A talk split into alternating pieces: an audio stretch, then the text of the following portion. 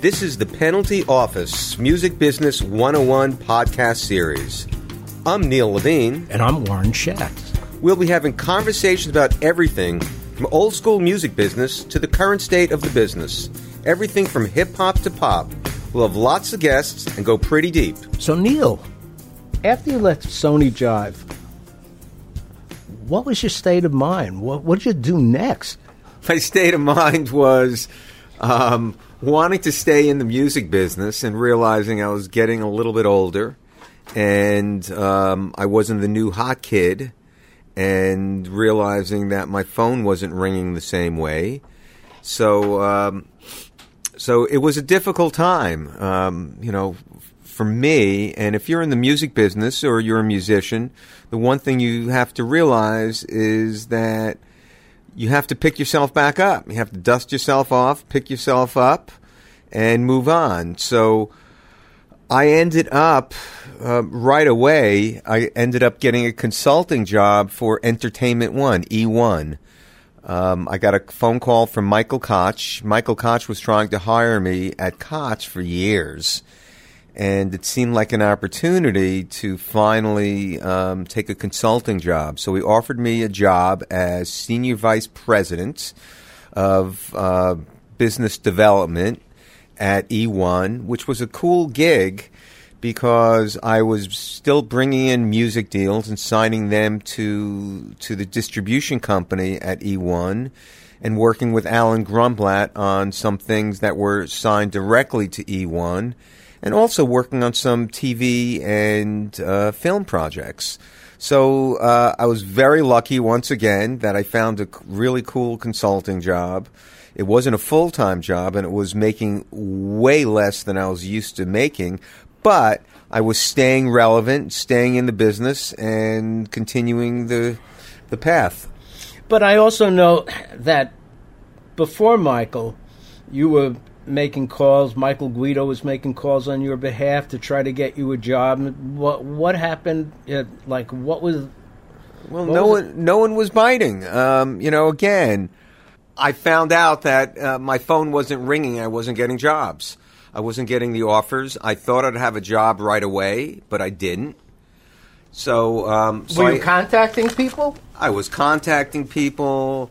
I was yeah, I was networking. I have a I have a great network uh, from you know many years in the music business. Um, some people would return my call, other people didn't. But I realized moving forward in my career, especially at the age I was at the time, I would have to work for myself and and put together you know businesses that I can continue to stay involved with and stay in the business. So that wasn't an easy time for me. Um, and that was already seven years ago. No, that was, wow, that was um, eight, nine and a half years ago. Right. That long? Yeah, wow. So there was this whole period of three or four years that you, you were working for Koch, but you continued to look for jobs? You know, at that point, I realized I, I wasn't really looking for jobs. I was looking for for you know r- really uh, you know, opportunities. wasn't looking for jobs. Looking for what's next. And uh, until that point, I've always found what's next. And uh, the the Koch job lasted. The E1 job lasted for two years until Michael Koch retired and during that time, I realized I've been an entrepreneur my whole career, and it was time to, you know, put that hat on once again. So I always had this this yearning to relaunch for penalty as a freestanding independent label. And it seemed like an opportunity at that time.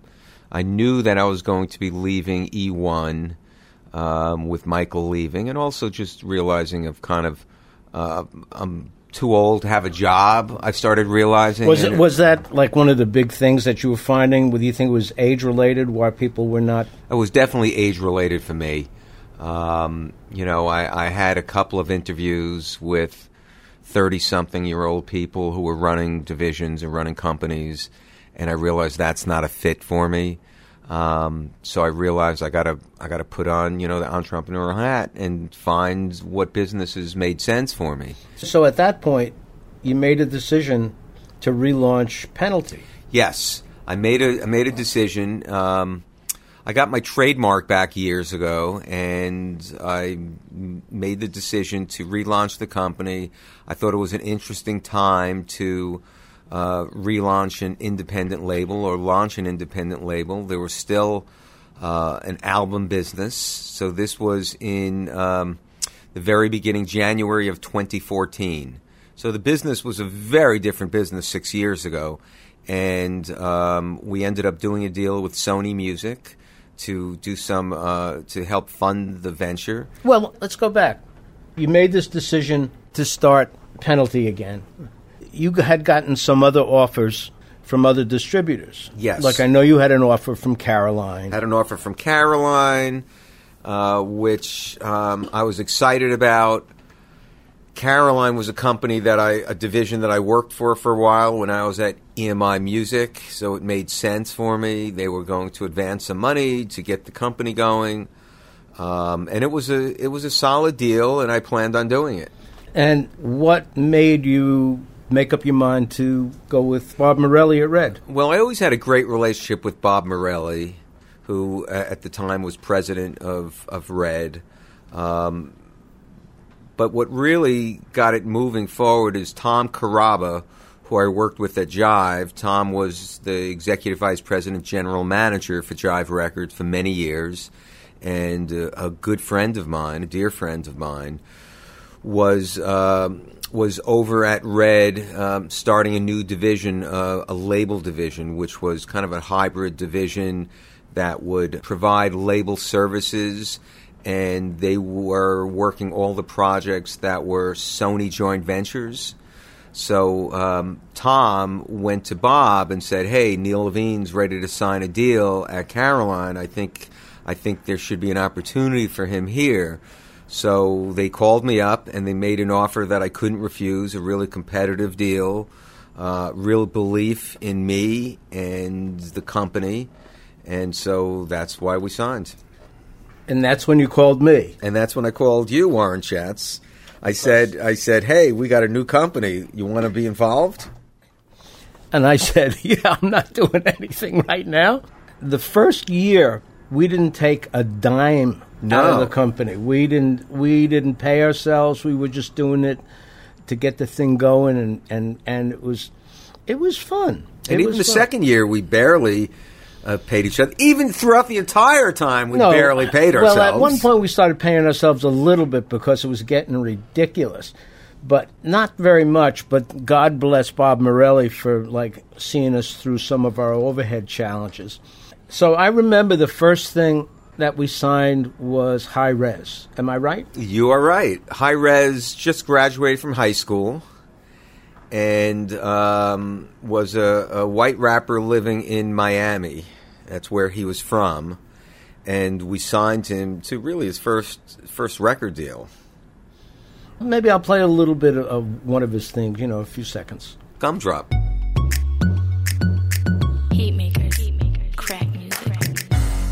Y'all already know me with your girl in the sheets and she keep it low key. In your city getting throw, blow it by the OZ. Man, you up in Shawty's face, me, I let the hoe breathe. Papa tried to get a and out the womb came a nut job. We on the corner with the quarters like a bus stop. So place your order cause we grinding screaming fuck cops. Don't talk my money, stupid dummy, that be gunshots. We living life to the fullest, we got one shot. We rolling weed, blowing trees, taking sunshots. Let's hit the hotel, girl, that's where the fun start. I wanna put it in your mouth like a gumdrop. Like a gumdrop, goody goody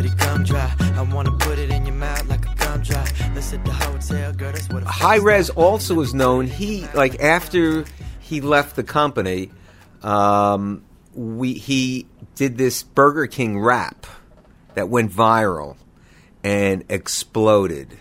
And Rez continues to tour, continues to make music, and the project we put out did surprisingly uh, well. You know, years later, which we didn't realize how streaming was going to take off.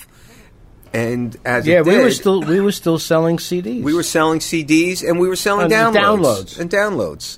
Um, so we signed Hi-Rez to an EP deal, It didn't do great out of the box, but four or five years later, It's it was one of our top uh, sellers It's still from selling. a streaming uh, standpoint. The next artist that we we did was it Little Mo, or was it Joel? I think it was Joel Ortiz. Um, and that was an opportunity for us because I was a big fan of Joel. He, he's an amazing rapper, great lyricist, and he was looking for a new home. And um, so we did an EP. No, we did an album We did an album. called House Slippers. And I thought that album was a great album. Warren Schatz mastered it um, and um, it was just a terrific album. I was play- really proud of that. I'll play a little bit right now of, of a key cut. a, a music saved my life was Yeah. still. I Well- still listen to that record, and it still holds up. I'll play it now.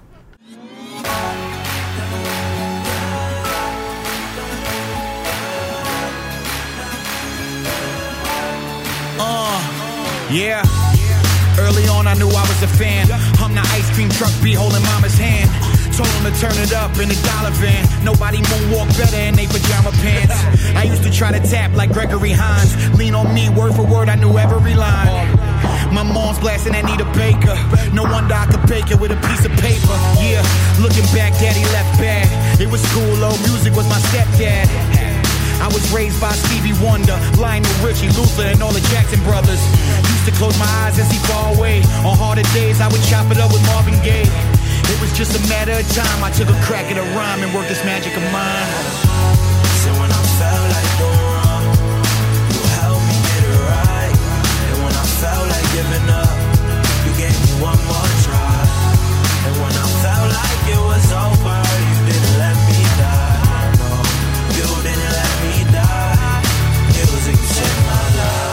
And Joel did a bunch of great videos. Yeah, the last video that he did was uh, Phone. Phone.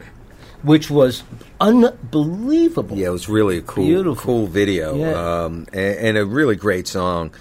You know, again, out of all the rappers I've worked with, I just loved working with with Joel. First of all, he was the nicest guy, really down to earth, and he could really spit like no one else No, good guy. can spit. Good guy. Good guy. Uh, and after that, I think Little Mo. Little Mo. I think Little Mo came out next, and um, it was great working with her. She's a pro. Um, you know, there's always a few bumps along the road, but we had a good moment with, with Little Mo. Shout out Little Mo. And then Um, I always wanted to do another Capone and Noreaga. They were birthed on, on penalty with the War Report, and a dream to me was to get the group back together in the studio making records. And the album was called Lessons, and it was it really came full circle for me personally because there were relationships that needed to be repaired, not necessarily with me and the group, but other people involved. We had Tragedy Khadafi uh, on that album. Tragedy was very much part of the War Report, so to see him back part of the group, um, and it was just a it was a great Capone and Noreaga album. let me play a little bit of, of, of, of cut. Great. You know what I mean? All the time they gotta give records and love to a nigga who passed away or a nigga who's in jail. Right now, I'm giving love to a real, one of the realest niggas I ever met, and he's alive. You know what I mean? Fuck it. Uh, they only give you flowers when you can't smell them. Well, I'ma give you trees when you can inhale them. You did a bit for the team, we won't forget that. Caught me any type of nights, we would chit chat. Ooh my, your man's all real. Keep, keep, keep, keep, keep it real. Ooh my, your man's all real. Keep, keep, keep, keep, keep it real. Young G's a vision and a better life through the eyes of a dreamer. Until the poison got between us like an intravenous. Every man's accountable for his own demons. Deep in the shadows of my mind, I can hear him screaming. That album was pretty pristine. After that, love to hear we did Statik. Selektah. Statik Selektah with KXNG Crooked, another amazing MC with an amazing hip hop DJ. I felt we were kind of getting on on a roll at that point. we did lose a Ghostface deal, if you remember that first Oh, year, which would have been, which would have been um, great to have part of our roster. Oh, we also uh, we, our first year, um, the end of the first year, we also signed Trina. So Trina was with us for quite a while. Uh, the album was supposed. We signed the deal Christmas of 2014. The album was supposed to come out June of 2015. Let's talk about Statik. Okay. So, um, what do you, what were your feelings about the album? I, I love the album. Um, especially love this lyric video that uh, that that you did, Warren, which um, I thought was a brilliant video. And well, it only um, took me, you know, ten days to edit the thing. Well, the thing was amazing, and uh, it was a really. I was really proud of that that record. I thought it was was really. Um, I just thought it was so cool to have Statik on penalty. yeah, You know. you know. Um, and, and again, a we nice want, guy. Yeah, nice guy. And we wanted to do more Statik Selektah uh, albums with other with other artists. It just never came together, and we finally ran out of time. But um, I thought I thought that was a really great uh, penalty record that uh, that I'm proud of today.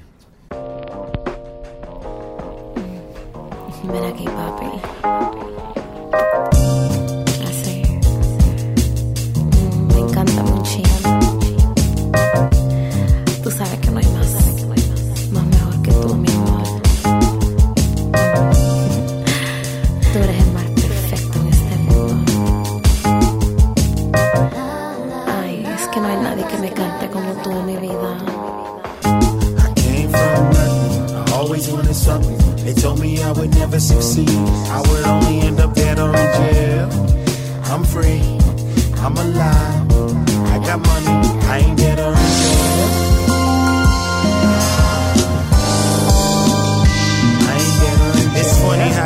niggas think you harder than the hardest. Picture me debating, no time to argue with you artists. If you do a song with me, I'm probably just targeting your market, and then I take them home with me and win that argument regardless. You hustle to be seen, I read that on a meme. I get paper and disappear, call that vanishing cream. Yeah, I do work with the slaughters, but I'm so on top of my business that I probably go harder as part of the management team. I just step into the booth after I executive produce, and I'm effective as a noose, cause hoes wanna hang, cook me breakfast in the news, scramble eggs, I'm sipping juice, and I still conceal, still that Beretta is recluse.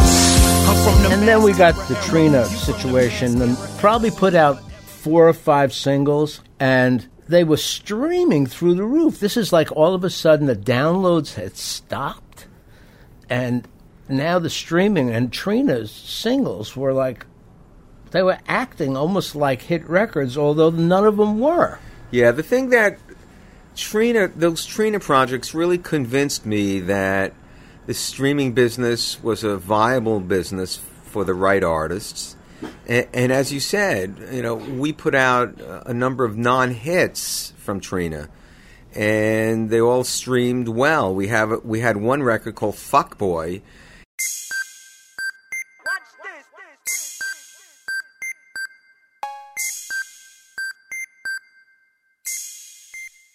Six in the morning, nigga at my door. I'm trying to figure out what he out there for. Last time I seen him, he was talking shit. Found out his new girl can't suck no dick. Hit the intercom, I ain't let him in. Pussy nigga lucky I ain't fuck his friends. Probably thought a bitch would be down and out. Till he see me riding brown in that chromed out Benz. South Beach nigga, you ain't bout that life. You cross that bridge, they taking all that ice. You don't want no problems with them boys from the bottom. Strip your ass butt naked and hit the turnpike. You's a fuck boy, fuck boy. My bitch been said it. That's why I should've let your best friend get it. We went on trips, you bought Chanel, but money ain't shit when you soft as hell. Fuck boy, fuck boy, fuck fuck fuck boy. And um, so yeah, so then we we moved on from. Well, Trina was with us for a while, and we ended up giving the album back before it was. We just ran out of steam at Penalty, and Penalty 2.0, which was what we did together, was was over. We we basically, like a lot of independent companies, we never really had the funding to properly uh, do the label, especially in hip hop. When hip hop started ruling on the streaming uh, DSPs, that's when all the majors uh, devoted all their budgets to hip hop, and they were they were looking at the same data points as we were, and they were paying millions of dollars to sign the these records. And right in the right in the middle of Trina, we made a decision to do label services because we saw a lot of people that had a lot of promise, and they some of them actually had a decent amount of money that they were spending, but they were spending it unwisely. And we thought, you know, like if we were careful w- with this, we could really help some people and and give back a little bit too, and make a couple of shekels for ourselves. But mostly, it was like seeing a need. Uh, let's talk talk to me about that. Yeah, I mean, you you know, my background, and on one of the podcasts we talked about round the globe music. So round the globe music was my baby, and again, that was a full service marketing and promotion company. So I always had that in me um, to to work with clients, artists, and labels to to give them structure and a cohesive plan.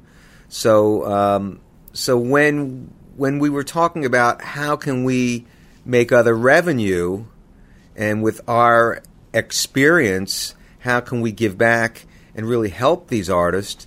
It just made natural sense to not recreate what I did in the 90s, but to really look at the business in a very different way. By the time we we really went into the label service business, streaming took over. So you know we were we were very fortunate. We were uh, older record guys, but we were right on the pulse of what was happening with streaming and understanding playlisting and playlisting strategies. So it just made perfect sense. And the importance of social media. I mean, at looking at everyone looking at social media to make decisions of what they should be doing, any everything from blogs to radio. They were looking at your numbers. Are are are your are your social media numbers going to make a difference for what they're doing?